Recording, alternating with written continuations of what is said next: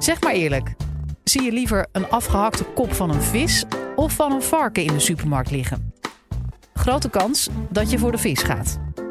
Dierethicus Bernice Bovenkerk van Wageningen University weet hoe dat komt en vertelt je in deze podcast waarom je minder medelijden hebt met een vis dan met een varken. Dit is de Universiteit van Nederland. Laatst zag ik een tijdschrift en dat ging over 50 buitendingen die je moet hebben gedaan voordat je 12 wordt. En op de voorkant zag je een uh, schattig jongetje die heel blij een net zelfgevangen vis vasthield. Toen ik dat zag, toen vroeg ik me af, stel nou dat dat jongetje geen vis had vastgehad, maar een net zelfgeslacht hertje. Hoe zouden we ons daarbij voelen? Zou dat ook op de voorkant van zo'n tijdschrift hebben kunnen prijken? Ik denk het niet. Laat me u een vraag stellen. Zijn er misschien ook vegetariërs in de zaal? Oh, behoorlijk wat. Sommige semi. Uh, herkent u dat? Je vertelt aan iemand dat je vegetariër bent en ze vragen: Oh, maar eet je wel vis? Ja, ik zie mensen instemmend knikken. Ik heb dat altijd een fascinerende vraag gevonden. Want je eet geen uh, vlees. Uh, je bent vegetariër omdat je geen dieren wilt eten. En kennelijk zijn vissen dan geen dieren voor deze mensen. Vissen worden eigenlijk gezien als een soort semidier tussen planten en dieren in. En dat blijkt ook al uit de manier waarop we over ze praten. dus als we het lichaam van een koe of een varken eten, dan eten we vlees. Maar als we het lichaam van een vis eten, dan eten we vis. Dat zijn kennelijk twee hele verschillende dingen. Het is vlees nog vis. Ook is het helemaal niet vreemd om in de winkel een uh, vis met een kop eraan uh, te kopen. Maar stel nou dat je in de winkel een varkentje met zijn kop er nog aan zou zien liggen. dan zou toch wel wat wenkbrauwen hè, doen uh, reizen. Dus kennelijk hebben we minder medelijden met vissen dan met andere dieren. Over vissenwelzijn lijkt gewoon niet zoveel nagedacht te worden. En dat terwijl toch jaarlijks uh, biljoenen vissen worden gedood in de visserij. Nou, begrijp me niet verkeerd. Ik wil hiermee niet zeggen dat vissen het zwaarder hebben dan dieren in bijvoorbeeld de bio-industrie. Maar bij dieren in de bio-industrie zijn er tenminste welzijnstandaarden. Dus als je naar de winkel gaat en je koopt je biefstukje, dan kan je kiezen voor een dier uh, of voor een stukje vlees van het beter leven kenmerk. En dan weet je dat dat dier een iets beter leven gehad heeft dan een dier wat niet dat kenmerk heeft. Zoiets bestaat voor vissen eigenlijk helemaal niet. Er is wel uh, een kenmerk, het uh, Aquaculture Stewardship Council kenmerk en ook het Marine Stewardship Council kenmerk. Maar die gaan eigenlijk niet over vissenwelzijn, die gaan volledig over duurzaamheid. Van waar nou die desinteresse in vissen? Nou, ik denk dat een belangrijke oorzaak is dat we ons gewoon niet zo goed kunnen identificeren met vissen. En ze verkeren in een ander medium dan wij, in het water. En we kunnen ons niet zo goed een voorstelling maken van hoe dat nou is om een vis te zijn. Hier hebben we, als het goed is, een plaatje van een uh, vis. En hier hebben we een plaatje van Nemo. Die kent u waarschijnlijk wel uit Finding Nemo. Nou, ziet u wat hier nou anders is aan deze twee vissen? De ogen. Ja, dus bij Nemo hebben ze de ogen verplaatst van de zijkant, van de kop van de vis, waar ze normaal meestal zitten, naar de voorkant.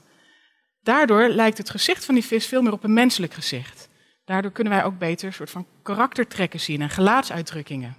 En daardoor kunnen wij ons weer identificeren met de vis Nemo. Een andere reden waarom we ons niet goed kunnen identificeren met vissen is waarschijnlijk dat ze geen geluid maken. Althans, niet geluid dat wij kunnen horen. En ze zijn verder natuurlijk ook glibberig. En ze worden uh, al met al, ook door biologen, als minderwaardige wezens gezien.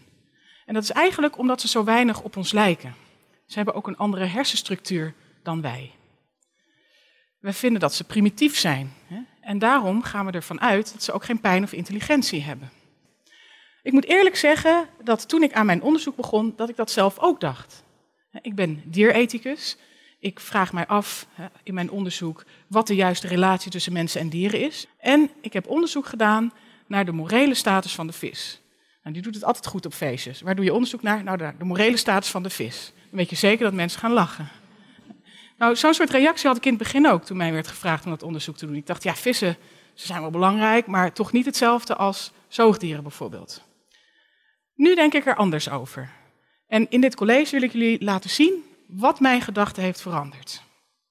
Maar eerst wil ik de vraag stellen: waarom is het eigenlijk belangrijk om na te denken over de vraag of vissen pijn kunnen lijden en of ze intelligentie hebben?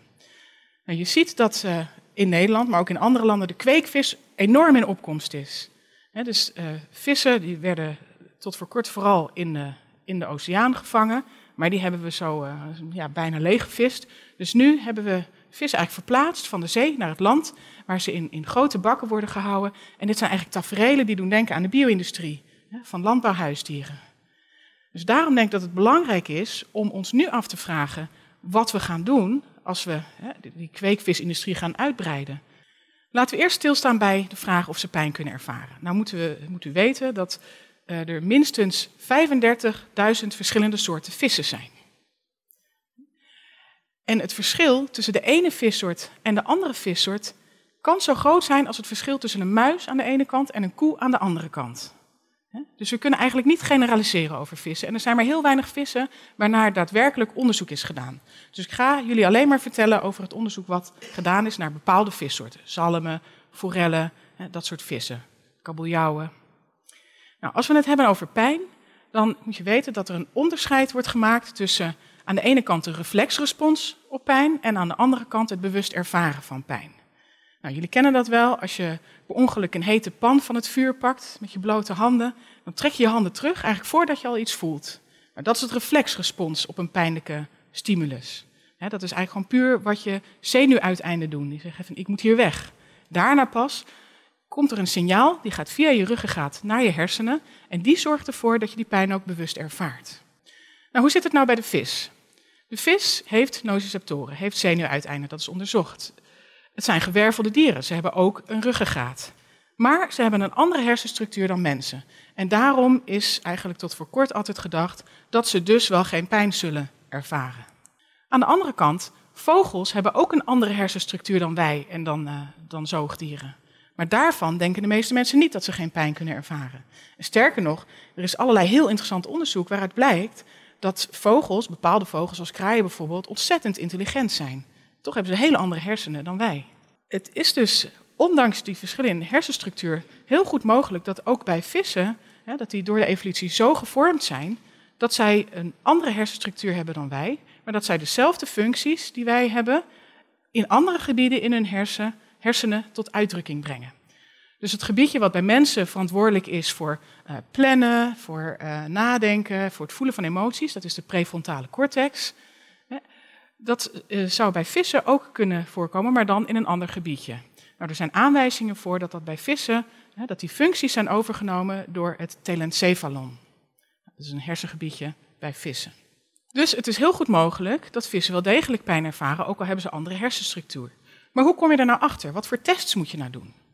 Nou, er zijn een paar uh, onderzoekers uit Engeland en die hebben een hele interessante test uh, ontworpen, dus daar zal ik jullie iets over vertellen. Zij hebben uh, regenboogforellen genomen. Nou, regenboogforellen, moeten jullie weten, dat zijn vissen die heel schuw zijn. En die vermijden elk contact met nieuwe objecten. Dus wat hebben de onderzoekers gedaan? Ze hebben een aantal regenboogforellen in een tank gezet en ze hebben een groot gekleurd Lego-kasteel genomen en dat hebben ze laten zakken in die tank. Zodra ze dat deden, zaten al die vissen aan de andere kant van de tank. Die waren allemaal bang. Die vermijden nieuwe objecten. Nou, hun hypothese was, van als mensen pijn ervaren, dan kunnen ze zich niet goed concentreren. Wellicht is dat bij vissen ook zo. Dus wat deden ze? Ze spoten die vissen in met bijengif en met azijn en ze keken hoe de vissen dan reageerden op zo'n Lego-kasteel. Op het moment dat ze dat Lego-kasteel lieten zakken in de tank, gebeurde er eigenlijk niks. Die, uh, die vissen die zaten niet aan de andere kant van de tank. Die zwommen zelfs tegen, de tank, tegen het Lego-kasteel aan. Die vermeden het kasteel niet meer. Het was alsof ze zich niet konden concentreren. Bovendien hadden ze geen interesse meer in eten en wreven ze met die, met die behandelde plek over de bodem van de, van de tank en de zijkant. Dus dat zijn allemaal aanwijzingen dat ze die pijn ervaren. Nou, de volgende stap in het onderzoek was um, dat ze de vissen van tevoren behandelden met pijnstillers. En dus het idee is ook als mensen pijnstillers nemen en ze hebben een uh, pijnlijke stimulus, dan kunnen ze zich daarna wel weer beter concentreren. Hoe was dat nou bij deze regenboogforellen? Als ze eerst pijnstillers hadden gekregen en daarna weer werden ingespoten met bijengif en, uh, en azijn, dan zaten ze allemaal weer aan de andere kant van de tank, zodra dat Lego-kasteel uh, in de tank kwam. Dus voor die onderzoekers was dat eigenlijk genoeg reden om aan te nemen dat die vissen wel degelijk pijn bewust konden ervaren. En hoe zit het dan met intelligentie? Een veelgehoord argument is altijd van ja, maar vissen hebben relatief kleine hersenen als je dat vergelijkt met de rest van hun lichaam. Dus er zal wel niet zoveel in die dieren omgaan. Maar als je je bedenkt dat vissen geëvolueerd zijn in het water, dan uh, moet je er toch anders over nadenken. Want water is een gewichtsloze omgeving. Daarin kost het niet veel om een groot lichaam te ontwikkelen. Dus evolutionair heeft het niet zoveel gekost voor die dieren om een groot lichaam te hebben, en terwijl het wel veel heeft opgeleverd. Want ze hebben daardoor extra spieren waarmee ze zich goed kunnen voortbewegen in het water. Hersenen daarentegen zijn evolutionair best uh, moeilijk om te creëren. Veel neuronen nodig en dat kost veel. Nou, dus dat is eigenlijk een reden daarvoor. Maar dat wil nog niet zeggen dat het relatief grote lichaam een indicatie is dat er niet zoveel in die vissen omgaat. U kent wel spreekwoordelijke drie seconden geheugen van een uh, goudvis. Wat is daar nou eigenlijk van waar? Nou, ik weet niet of dat onderzoek bij goudvissen is gedaan, maar het is wel gedaan bij kabeljauwen. Wat hebben ze gedaan? Uh, ze hebben een zogenaamde trace conditioning uh, opzet uitgevoerd, waarbij de, de kabeljauwen in een tank zaten en aan de ene kant kwam een lichtflits en na die lichtflits kwam aan de andere kant voer. Die dieren die leerden dat, die lichtflits met dat voer te associëren. Ze werden geconditioneerd, zoals je dat noemt. En dan werd er vervolgens gekeken van, nou, als die dieren nou tien dagen later, als we die laten terugkomen, weten ze dat nog steeds. En 20 dagen en 30 dagen. Uiteindelijk bleek, ze zijn eigenlijk maar tot 88 dagen doorgegaan. Het bleek dat die uh, kabeljauwen 88 dagen lang zich konden herinneren dat als er hier een lichtflit was, dat er daar voer kwam. Nou, 88 dagen, dat is langer dan ik me heel veel dingen kan herinneren. Al met al zijn er dus, mijns inziens, genoeg bewijzen dat vissen bewustzijn hebben en intelligent zijn. Wat heeft mij er nou in mijn onderzoek uh, toe aangezet om te denken dat er in vissen meer omgaat hè, dan ik daarvoor dacht? Nou, er zijn drie onderzoeken met name wat mij op andere, die mij op andere gedachten hebben gebracht. En die zal ik nu kort uh, toelichten. De eerste is dat van de goby. In het Nederlands is dat een grondel. Het is een klein visje die heel goed kan springen en die in, uh, zich ophoudt in kustrijke gebieden. Op het moment dat het vloed is, gaat dat visje over de rotsen heen zwemmen. En op het moment dat het eb wordt, dan uh, valt dat water weg en dan ontstaan er eigenlijk allemaal kleine rotspoeltjes. Die vissen zitten dan in die rotspoeltjes vast. En dat betekent dat ze heel erg kwetsbaar zijn voor roofdieren. Dus wat doen ze? Op het moment dat het vloed is en ze, ze zwemmen over dat gebied, dan maken ze eigenlijk een mentale kaart van het gebied. Ze memoriseren de topografie van het gebied.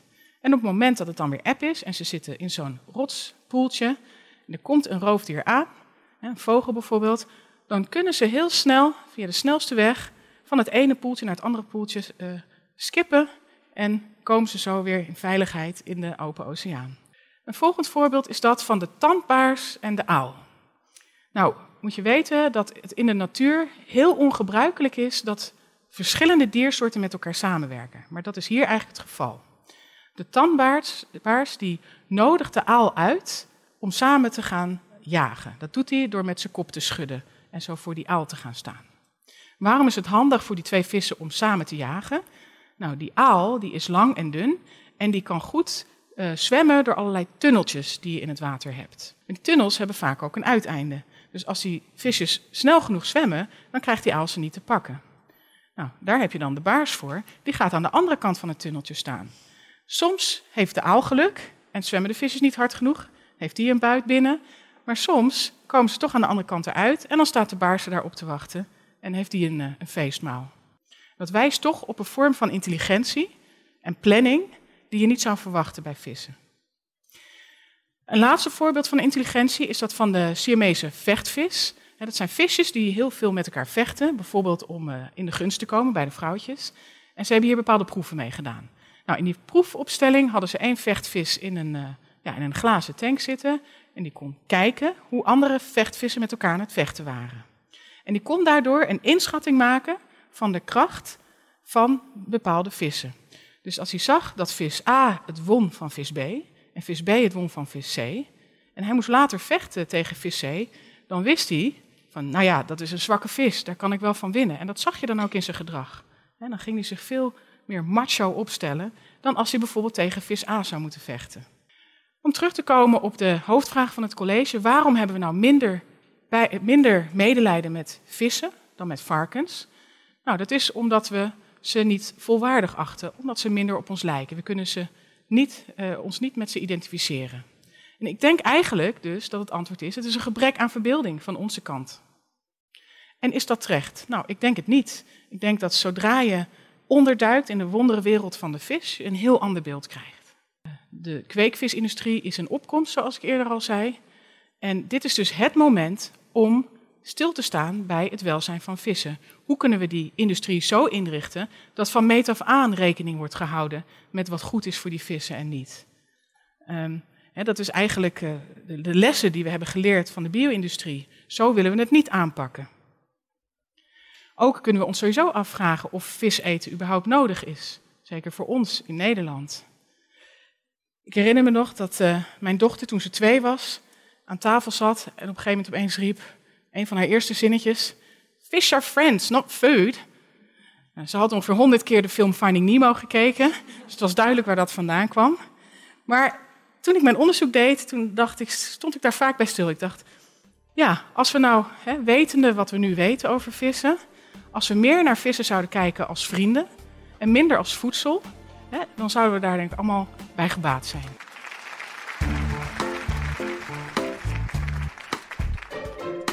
Dit was de Universiteit van Nederland. Wil je nou nog meer afleveringen beluisteren? Check dan de hele playlist en ontdek het antwoord op vele andere vragen.